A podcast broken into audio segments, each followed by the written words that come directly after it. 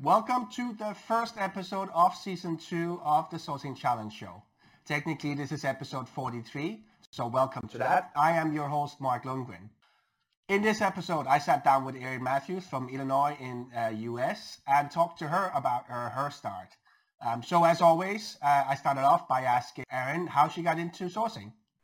Yeah, so I would say that my first entry into anything related to talent acquisition was actually not on the uh, recruitment of employees. I actually, uh, one of my first jobs out of college was student recruitment for a uh, college that specialized in education for adults.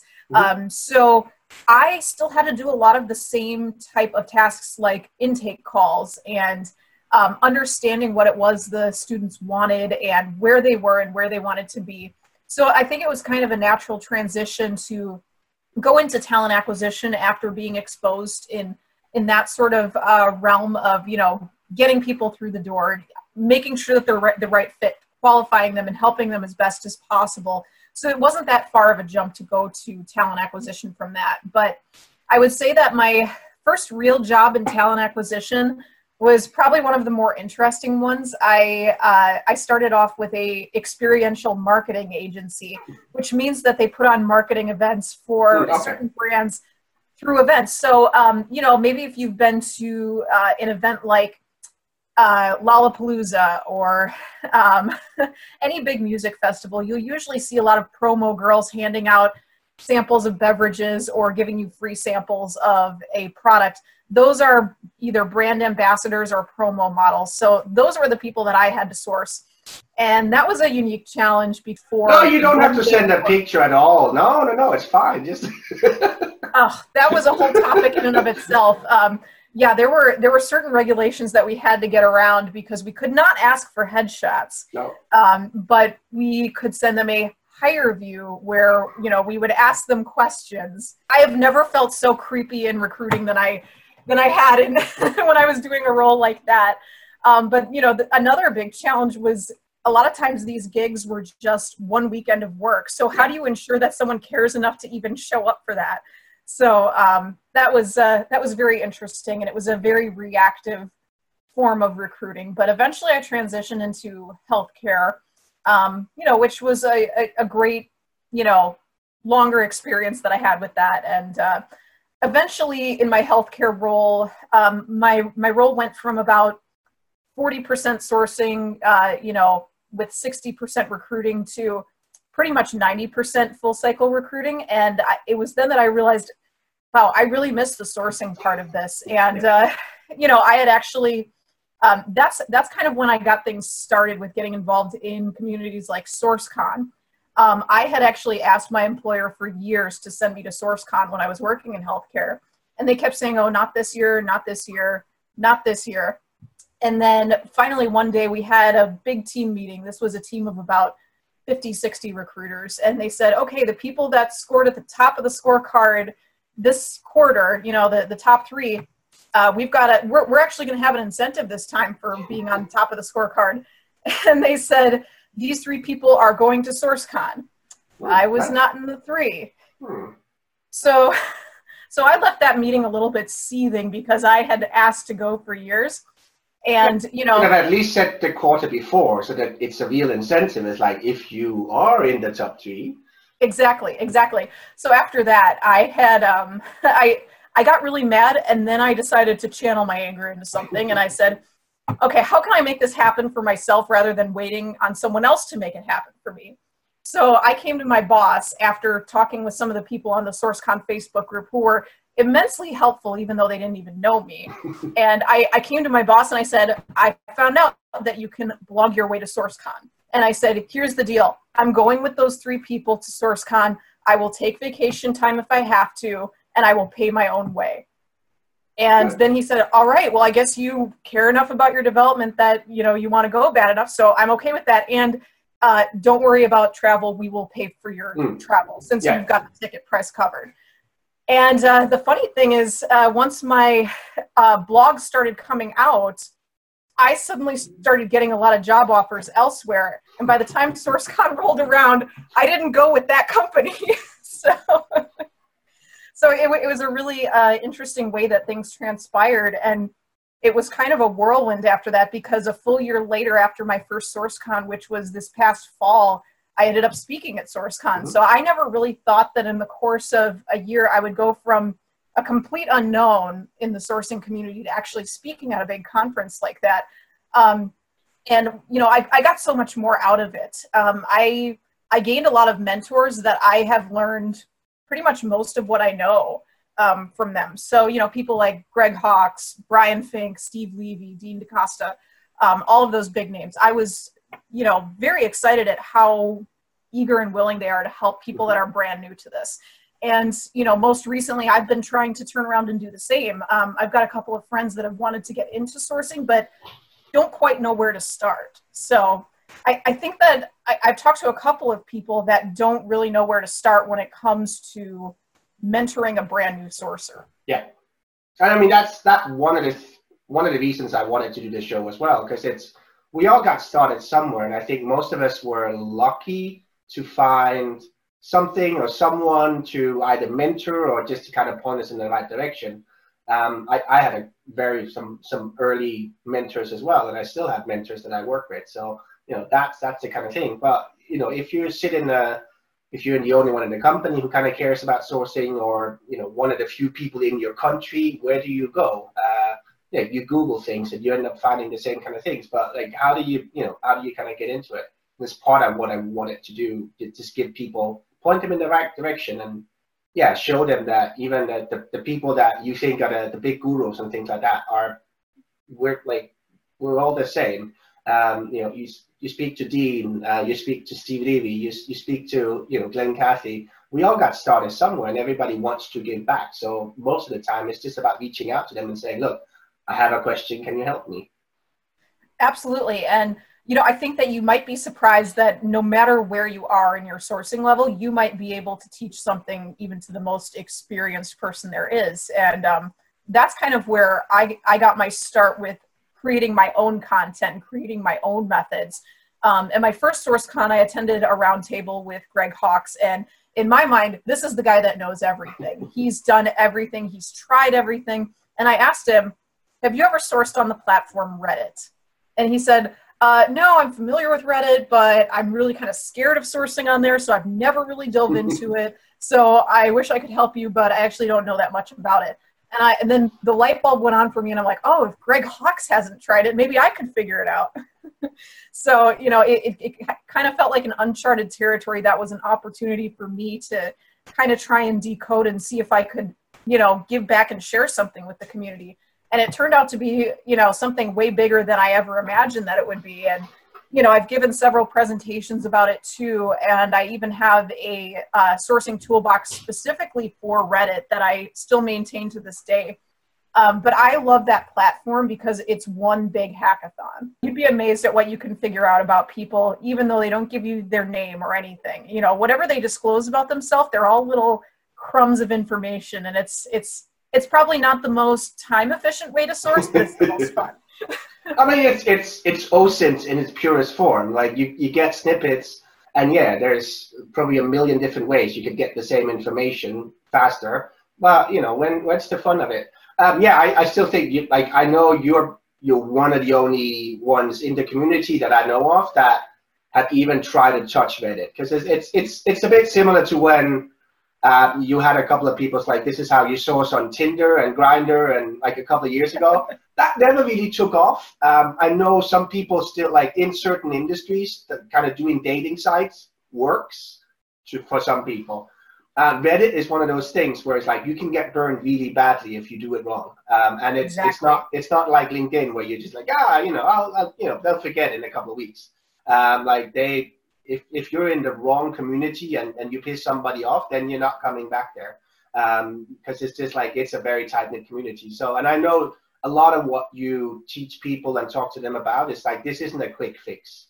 It's not no. where you set up a profile and then you know you got 500 connections within a week and and you get going. It's it's something you have to nurture over time.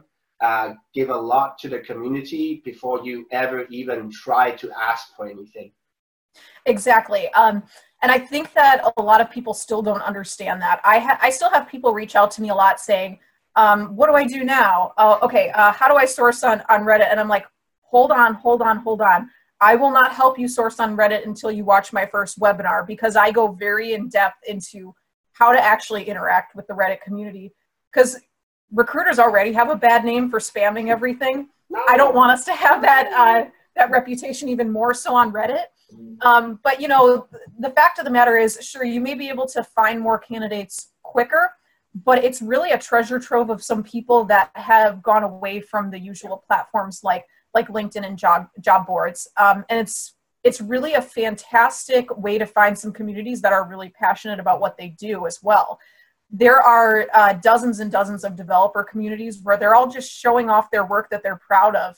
And I think that it says something really special about someone that after work, they do more side projects to get better at their skills. And, uh, you know, it's, it's kind of rare to find someone like that just from a LinkedIn profile. Um, but, I mean, it's similar to why we source on Meetup because it's people exactly. who are self-identifying, but Meetup, it tends still to be very kind of generalistic terms that like you still want to have enough people to actually show up at an event where yeah you have a subreddit with five people that's the five experts of that very specific bizarre niche in the world um, but that's fine but you'll find them there yeah, absolutely. And platforms like this are where natural language search is going to be your best friend as well. You know, that's that's kind of the, you know, the the puzzles that I really had to solve when I was first digging into. Oh, you mean no boolean? Like you can't just, you know, you get the same string every time? no.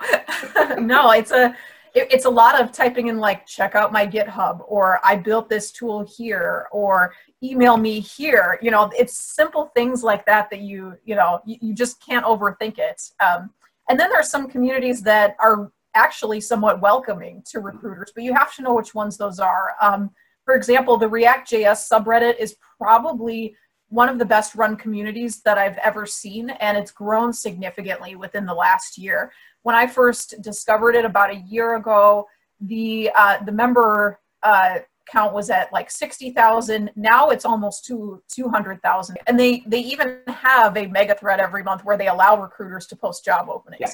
So I think it's great that they manage it that, you know, the recruiters aren't going to come on there and spam individual users. They have a dedicated place for it.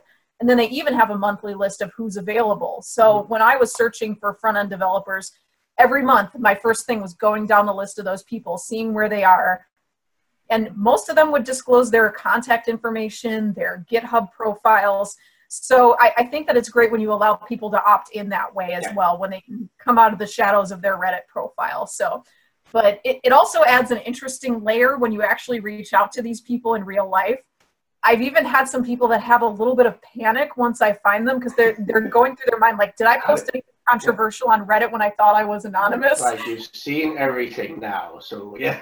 no, that, yeah. I mean, that's what people have with Facebook when they think you've seen the pictures of their kids. Yeah, we have, but you know, I'm not going to use that against you.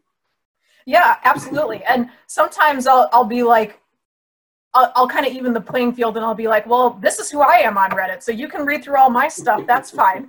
So you know, of course, I'm definitely more mindful now about what I about what I write since I've personally been able to figure out other people's things. And then it made me think, oh, I'm not as anonymous as I think on here. and like like me, you're one of the ones that I know have embraced video a lot, um, especially yes. in outreach. Tell me kind of, you know, some of the um, learnings you've had from that. Yeah, I've uh, I've definitely learned that there's still not a lot of recruiters doing it. You know, we've we've said over and over, use video, use video and there's still a very small portion of the population of people that will actually do it even if you walk them through every single step of how to. And this was actually my topic for sourcecon atlanta this past fall. And i still have people reach out to me saying i loved your presentation. One of these days i'm going to do a video. And I'm, i i always ask why not make that day today? Today's the best day especially now. You're probably sitting at home anyway exactly exactly. Um, yeah but um, i was really proud earlier this week though. Someone reached out to me on the sourcecon board about putting out a video how to do that. You know is it a good idea? And i was like yeah yeah you should totally do it. And i said tag me on linkedin if you do one and i'll share it i'll like it and all of that.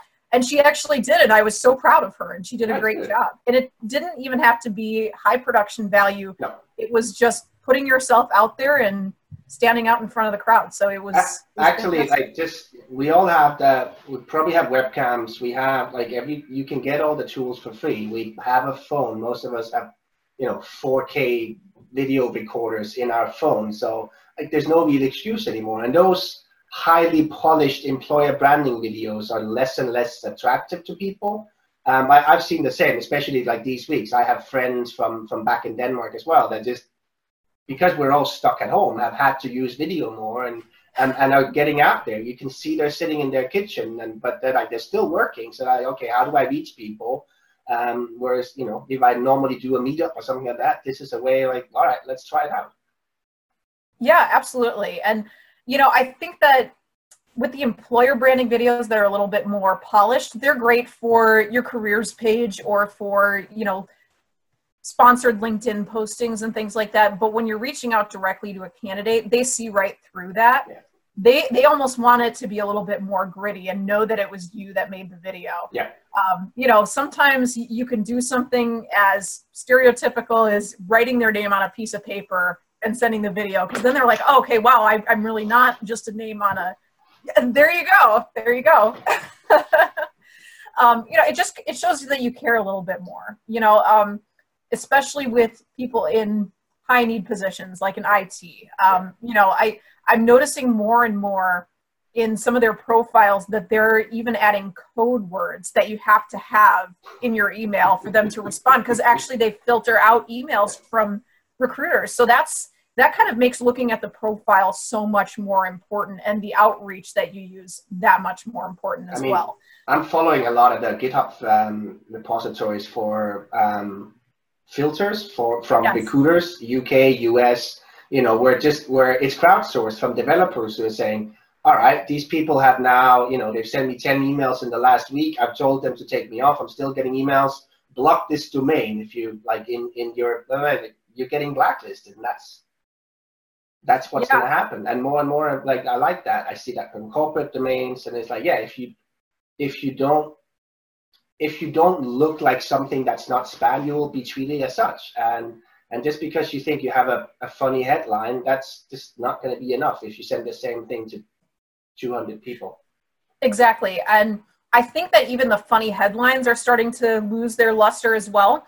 You know, I used to be a big fan of the tech stack puns and things like that. They're funny and everything. But now I, I've sort of changed my approach to um, actually writing lines of code as my subject line. Mhm.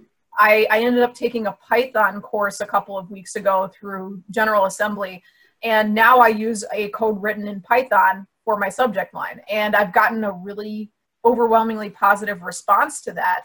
Um, you know, because it's you're making an effort to speak their language rather than, you know, making a pun that anybody could without wi- without having any kind of knowledge of the program. There's only that many people who've gone to the same university as you as well, and like you know support the same teams. It's like at some point you're just gonna get yeah. No, I've I've seen it even using personalized videos and very like specific hyper personalized videos.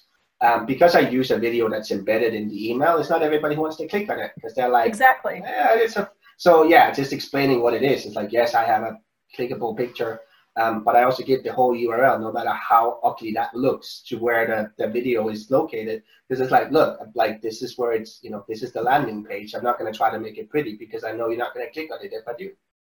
Exactly, exactly.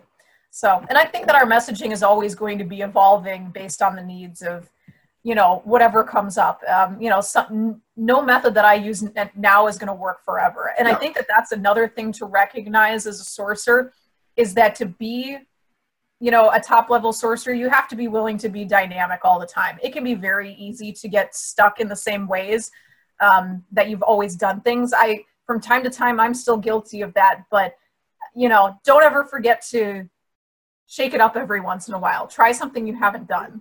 And that's still easy because 99% of the industry is on LinkedIn every day. Um, so, like, you know, people like you that go out and you find your own niche with Reddit, um, you're going to be the queen of that for many, many years because nobody, it's going to take some time before they actually build up a decent reputations in the, in, in in general. but also like, well, LinkedIn works. Why would I change it? It's like, yeah, keep doing that. I'm happy because that means we can keep charging lots of money to do nothing really special from what they do just by not going to LinkedIn as the first instance.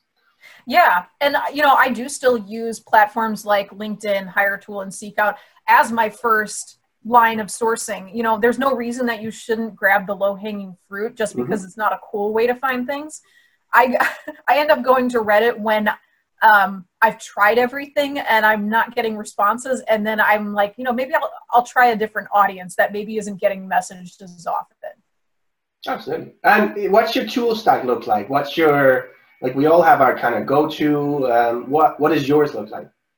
Uh, well, very first of all, Boolean. Mm-hmm. I, I always do Boolean first. Um, and then I have custom search engines that I use as well. So I have custom search engines for LinkedIn. Um, so I use the LinkedIn X-ray more often than probably any tool that I have. Um, and then I, I, of course, build lists through Seekout and Hiretual, and then I go through that method. And then I start going into more granular methods, uh, whether that's Reddit or site searches of other social sites that are not meant for job searching. Um, I actually have a custom search engine for Meetup as well. That one has uh, served me well in a couple of situations as well.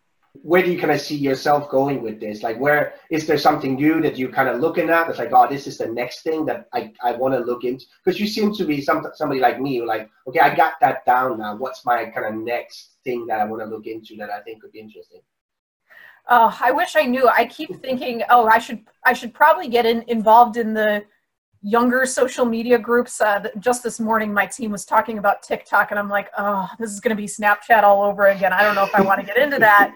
I know that I should though. Maybe maybe I should just take the dive and do that. But I I deleted Snapchat years ago because I just can't stand the face filters. But you know.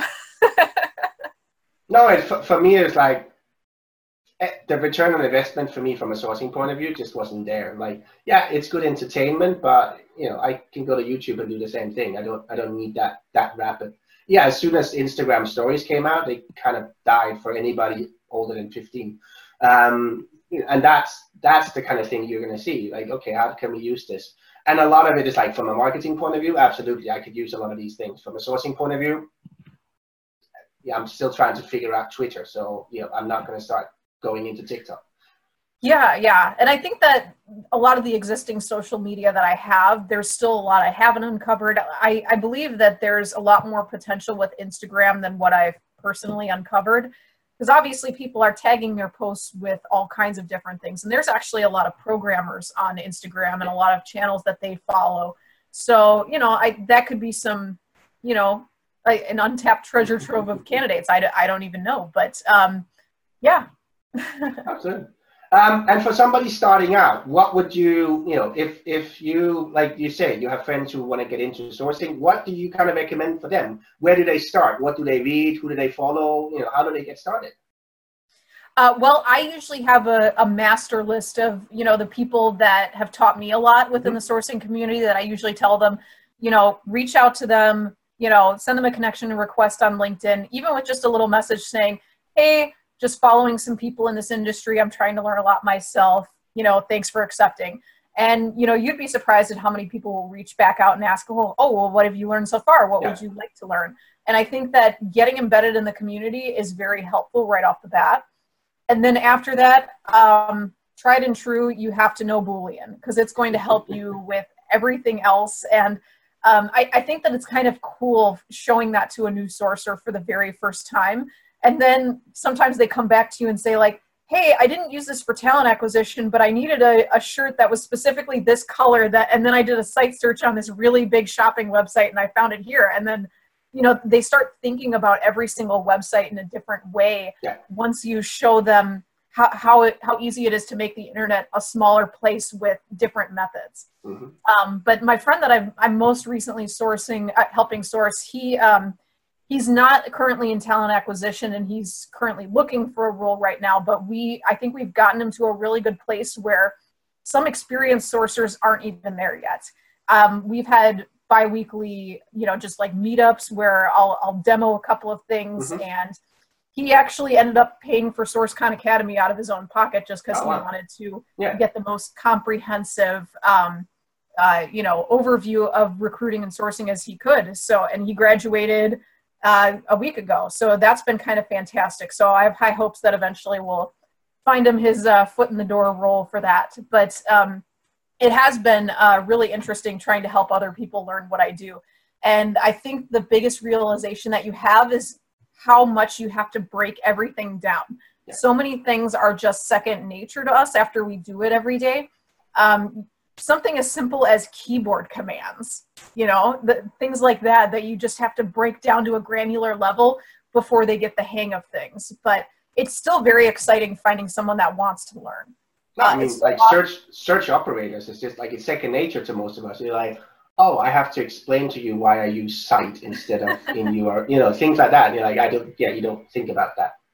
Yeah, yeah, and I, it's it's still very exciting and rewarding for me finding someone that really wants to learn too. Though, and when I've gone to any kind of conferences, you see two types of people. There's the people where you can tell their company's making them go to this, and they they just kind of go through the motions when it comes to sourcing or full cycle recruiting and then there's there's the people that may be overwhelmed by all of the information but you see their faces light up and you can see the wheels turning and you can see them getting inspired so when you find a person like that it's hard to not want to mentor them and and you know keep that excitement going Absolutely. And how, like you, when you're switching from medical to, to more tech, how did you kind of, you know, how did you do that switch? You know, if people, because I see that a lot, uh, a lot of companies looking for tech sourcers, tech recruiters. Uh, a lot of recruiters want to get into it, but they always like, well, I don't know tech. Um, what did you do, and, and what would you advise on to people who who either make the switch from something else to tech, or you know, just want to get into tech recruiting? Uh, tech recruiting for me was actually a really big learning curve. I would say it was a solid year before I actually felt comfortable doing it. And I, I think that a big part of the struggle is nowadays software engineering can mean so many different things. You know, if, if you asked me what a software engineer does 20 years ago, it- you know, maybe they knew uh, HTML, CSS, and JavaScript, the big three, and then Java on the back end now we've got data engineers, we've got infrastructure engineers, we have network engineers, cybersecurity, front end, back end, and it's just very it's very segmented now. And I think understanding those segments is where people get very confused. And if you don't understand those either, you can offend most of the candidates. You know, if you don't have exactly the right niche or don't understand their career trajectory, um, that's where you get in trouble. Yeah. So for me, uh, things really started clicking when I I tried to get a little bit of hands-on experience myself. And I still maintain that you don't need to know how to program No. to be a tech sourcer, but I really advise everyone take a couple of hours, try a little bit of this, at least have a base level understanding of what all of these programming languages do. And even something as simple as being able to correctly create a subject line in Python. That shows enough effort to a lot of candidates that they're going to want to interact with you. And I've even found that sometimes when I share updates about, you know, what programming language I'm dabbling in this week, if I post that on LinkedIn or Instagram or Facebook, the programmers start coming to me and then they want to help. So that's been an interesting experience as well. But I would say that one of the resources that helped me the most would be the YouTube channel uh, Traversy Media. Mhm. The quality of that content is something I'd be willing to pay for, but it's free. Mhm. Um, so he explains everything from, you know, what's a front end language, what is a back end language, what's an API, and what does it do. And um, even from there, he has like hour and a half programming intro courses for everything from HTML, CSS, JavaScript. You can learn almost anything from this guy. So I would highly recommend that if you if you need an absolute crash course in recruiting for IT. Yeah, you're based up in in the, the, the cold, cold north, uh, Illinois. Um, for for people who maybe like they have a job where they have to start either recruiting in Chicago or anywhere kind of around there, um, and they're not from that area, it, what's the kind of difference in in your state or in the region? What do people have to think about? Uh, or you know, stupid people like me from Europe who all of a sudden have roles that we have to start looking for in in, in the region as well. Like is there any differences or what's the kind of best way to get in? Is there anything we should think about with that? I think it depends. I don't really recruit in the Chicago area anymore because my company is actually based out of the Washington, D.C. area. So I'm recruiting a lot of uh, cleared developers. So I do have to understand a little bit about what's going on locally there. Um, but, you know, when I was sourcing locally, um, especially for front end engineers, I knew what all of the conventions were, what all of the meetups were, which companies were using React, which ones were not. So, um, you know, I a lot of times it's understanding the tech stack of other companies mm-hmm. locally mm-hmm. if it if you know if you're going to search in the right places and it was easy to call out the lies if someone said oh yeah i've been working with react for five years and i'm like uh, your company doesn't use react i can tell just by looking behind the source code of the page so so what now um, so yeah i think that uh, yeah the there's a lot to understand yeah. locally about anything and um, you know no, but it's good, it's good advice. I mean, actually going into details, especially if you are lucky enough to be fairly based on one specific region, it's like that's the kind of granularity you can go into. Um, if yeah. you like me and you know you're a gypsy when it comes to anything kind of work-wise, and one one day I'm in I'm sourcing for one country and one day a completely different one, then yeah, it gets slightly more different. Uh, difficult and it, it just means a lot more research all the time uh, which is i think what most people miss that it's not just about making lists and reaching out to people. Uh, it's about doing a lot of that background research. It's like, okay, and now I have a completely new role in a country I haven't sourced for yet. You know, can I find them locally? That's going to take me some time. If not locally, who would be willing to relocate to that specific location? You know, where would they come from? And then do the same kind of checks on, on yeah, companies from whatever country that is. Yeah, and I think that you gain a lot of knowledge just by diving in and starting because the candidates are going to tell you a lot of yeah. that insight as well. You know, um, I'm I'm especially having a, a, challenging situation now finding electrical engineers in the Palo Alto area no. because they they either work for they either already work for Apple or you know. But they're not going to live in the Palo Alto area because it's too expensive if you're not exactly. working for Apple. So yeah. Exactly. And then you try to get people to relocate to Palo Alto and they're like, well, I live in Utah, so you need to double my pay if you want me to move there. So yeah. um, I've, I've kind of had to go to a method of uh, going to other really expensive cities and saying, hey, you want to move to this other expensive it's city cheaper. here? and that's, well, it's not, but it's no. about, you know, I, am like, oh, you're used to high rent. Why don't you come work here? It's at least warmer, you know? Exactly. That's what we're using in Spain as well. So yeah, that that works. Some other countries that can be a bit harder, but yeah, you always there's always something you can find that is gonna it's either the commute to work. Uh, there's gonna be something. It's the family's gonna be happier, whatever it is.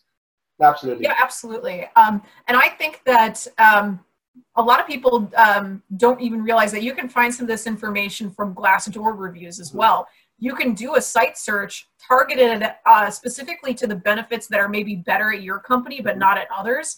So then conversely, you can just do a uh, Glassdoor site search, finding people complaining about those things at their companies. And then that kind of gets the wheels spinning to target those other companies that don't have it as good.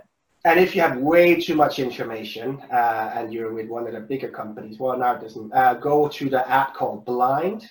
Um, it's it's an anonymous employee sharing information from mainly tech companies, uh, most of them on yeah the West Coast, uh, asking anything from I'm interviewing with Apple. I'm currently at Microsoft. This is my this is my you know this is the seniority level I have. What can I expect in terms of salary? And somebody from Apple is going to tell you that. Well, it's a big rabbit hole. You can you can easily get lost a couple of days just reading different threads. Uh, but like anything in terms of what is it actually like working in different companies? People working in those companies are going to share uh, because it's anonymous. Um, yeah. So, but yeah, it's it's not as structured as um, anything else we kind of used to. Uh, I mean, it was an app to begin with. Now you can you can use your once you log in, like they have to verify that you're with whatever company you say you're with. So you get one email to verify that. Um, but then that's all you can ever get from them. But then you're verified, and then you use that kind of like if you switch your mobile phone like like I did, then you kind of lost that. Um, but you can use that to log into the web version as well, and that's just a treasure trove of you know information that, for the most part, should be confidential, but definitely isn't. Um, and especially if you're working with tech companies in the Bay Area or Seattle, like you can get, but again, it's a very big rabbit hole and set aside a couple of days because you can easily get lost in a lot of these, but similar kind of information, but just because it's less publicly accessible, um, you get a lot of information there. Yeah, I feel like the more anonymous people are, the more honest they are.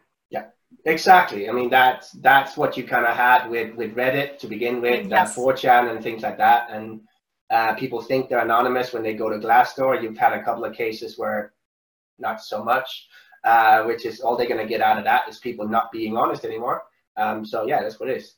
Look. Yeah, yeah, that's definitely a challenge that I uh, came across when I was trying to solicit more Glassdoor reviews when I was uh, working at my previous company, um, because we really needed to uh, not necessarily raise our score, but we had to get more insightful reviews up there. You know, there's a difference between giving a review saying this place sucks, don't work here, saying you know the hours are longer, it's you know it's difficult. Sometimes employees are burnt out. I think that's better to have that type of review where you tell you know tell us why our company sucks. Don't just you know say something inflammatory and leave. Um, but you know, a lot of employees, when I had roundtables explaining to them why it's important that they tell their story, whether good, bad, or indifferent on Glassdoor, they were all afraid of being identified. And I said, well, first off, don't put your job title if you're afraid of that. Don't put the location that you work. Because if I had, you know, left a review as talent sourcer in Downers Grove, guess what? That would have immediately that would have immediately out myself because I was the only one of me. So, you know, it's uh it's it's just about being smart in that situation. Look, if Erin, if uh, people want to follow you um, and yeah, see what new exciting things you come up with that you can can share with them, uh, where can they best do that? So you can find me on LinkedIn, and the uh, identifying part of my URL is Erin Mathew Sourcer. And then on Twitter, my handle is just Mathew Erin, and that's Mathew with one T, no S, just Mathew. Brilliant. Look, thank you very much. Um, I look forward to meeting you soon again. You as well. Thank you for having me on. If you like this episode, please consider sharing it or any of the other episodes with a friend or a colleague who might be interested as well. And consider subscribing to the channel, which will help us reach more people and grow the community.